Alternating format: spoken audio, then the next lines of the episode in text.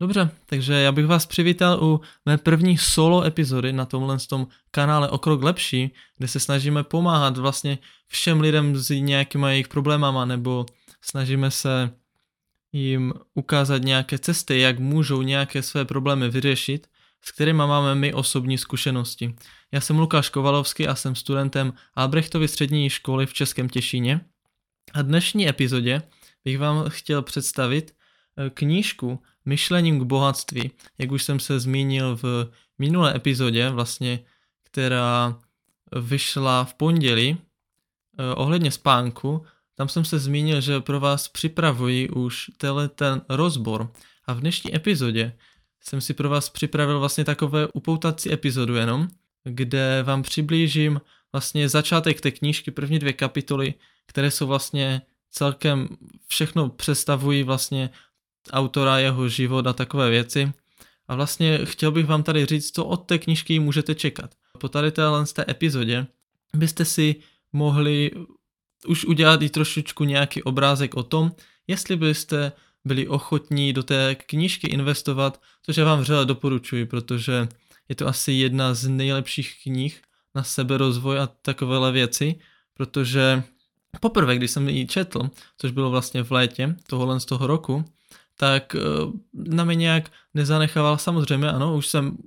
byl jsem schopný posoudit, že je opravdu dobrá literatura, ale nezanechala na mě zase takovou velkou stopu. Ale teď, když jsem jim mohl, nebo můžu číst po druhé,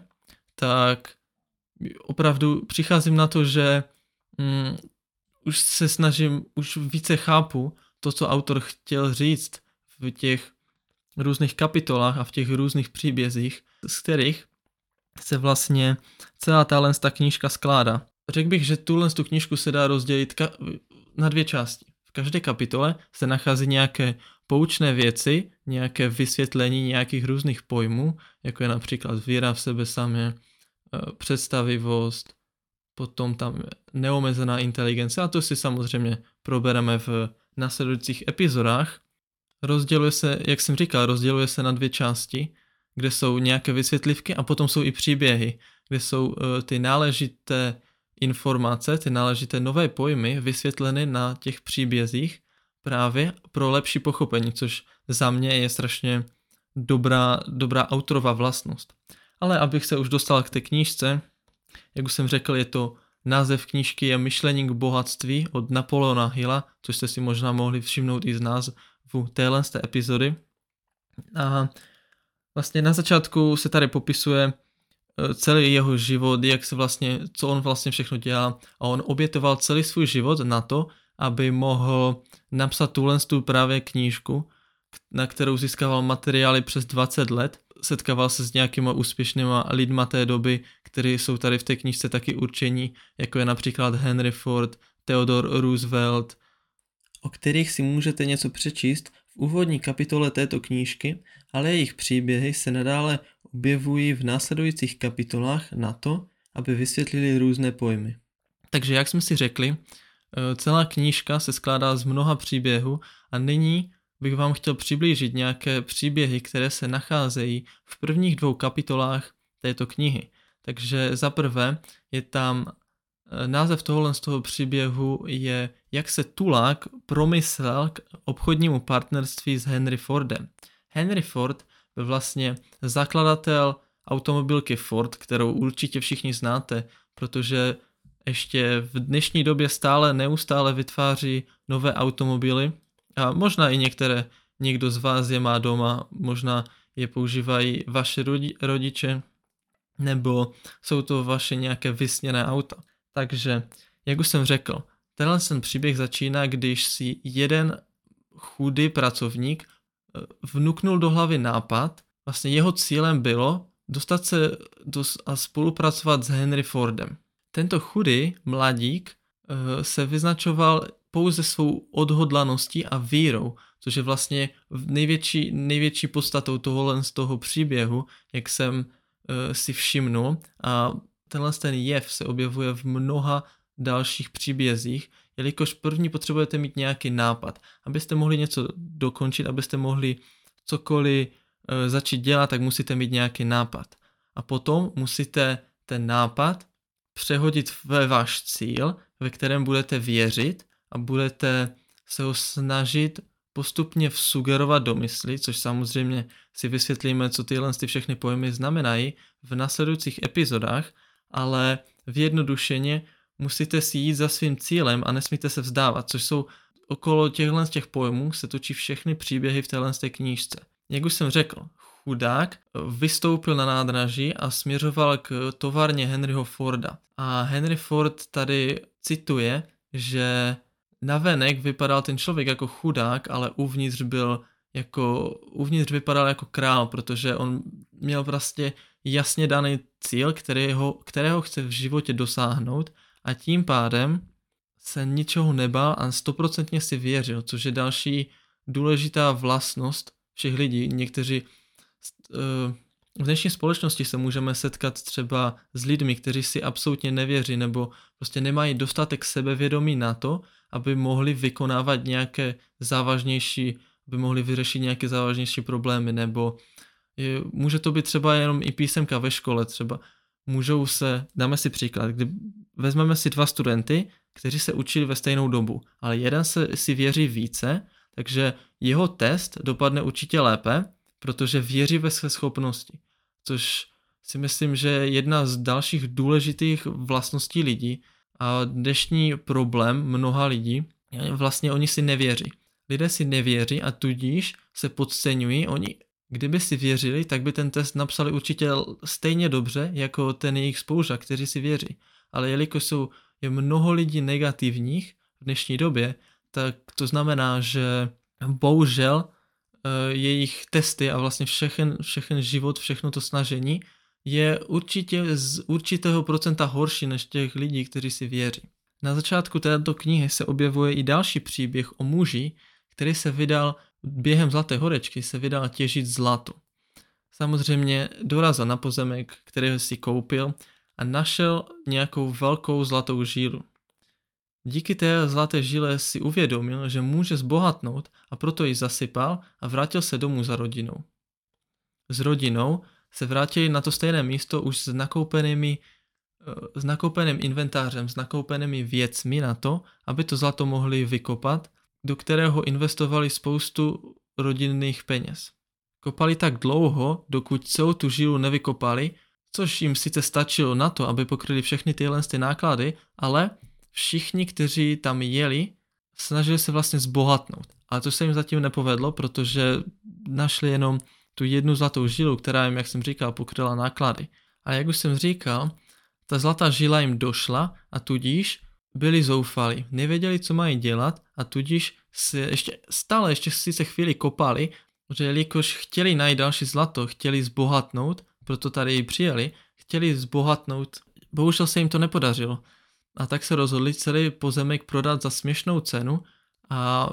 to nařadí taktéž. Ale celý pozemek i s nářadím koupil jeden velice chytrý člověk, který mm, věděl, že na tom pozemku se může nacházet zlato. A proto si zavolal na pomoc odborníka, který mu právě vyměřil a všechny, všemožně různě spočítal a zjistil, že se ta zlatá žíla další nachází metr pod tím, kde přestali kopat minulí vlastníci. Což když se to ti minulí vlastníci dozvěděli, že další zlato se nacházelo jenom metr pod tím, kde oni přestali kopat, hodně to vzalo, protože dokážete si to samozřejmě představit.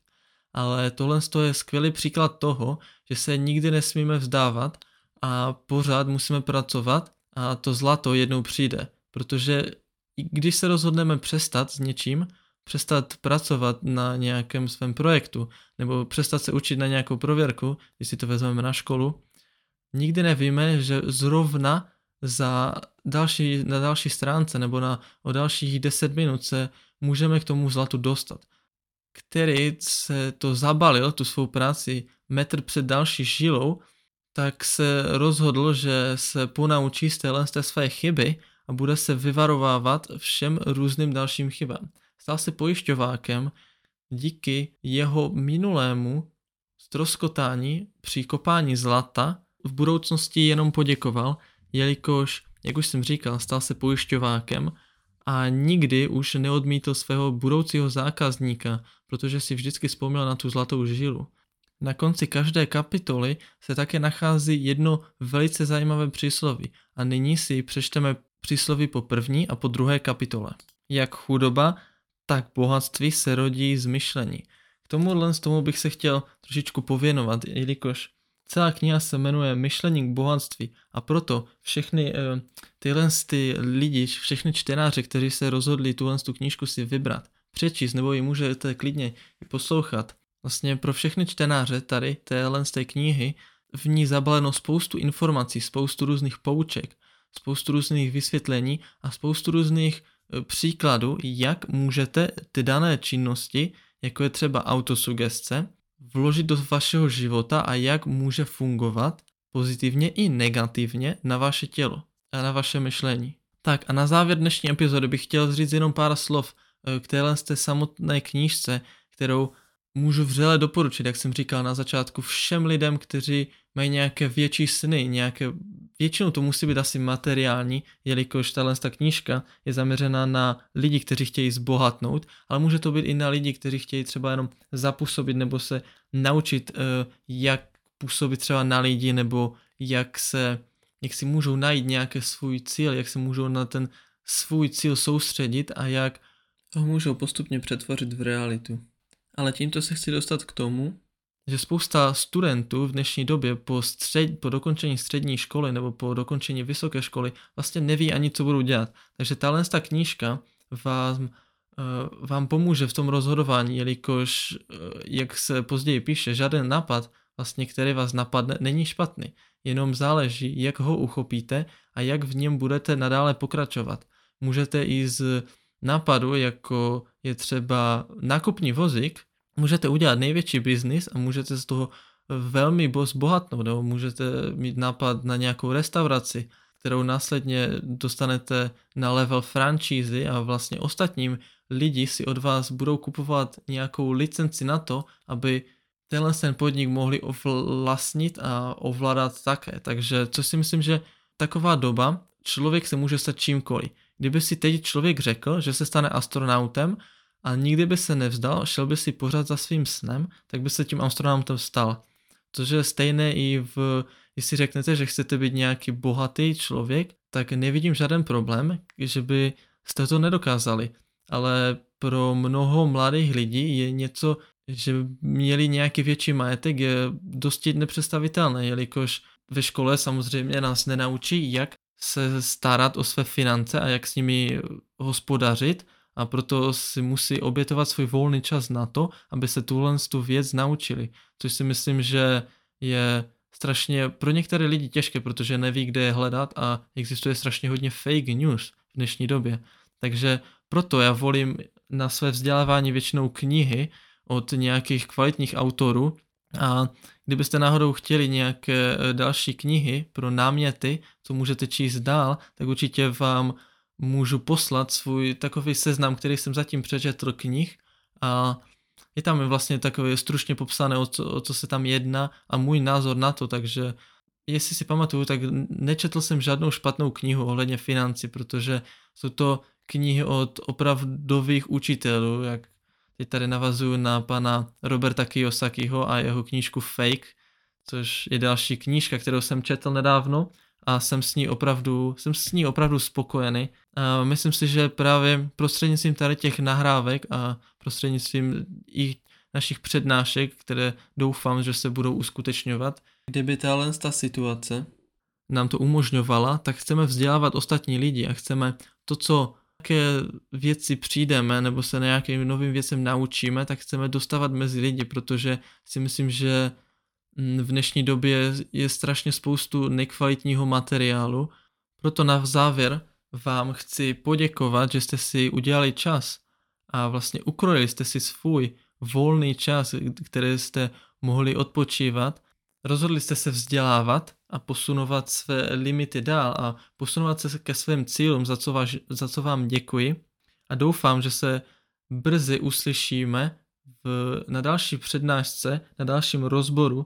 knihy Myšlením k bohatství od Napoleona Hilla.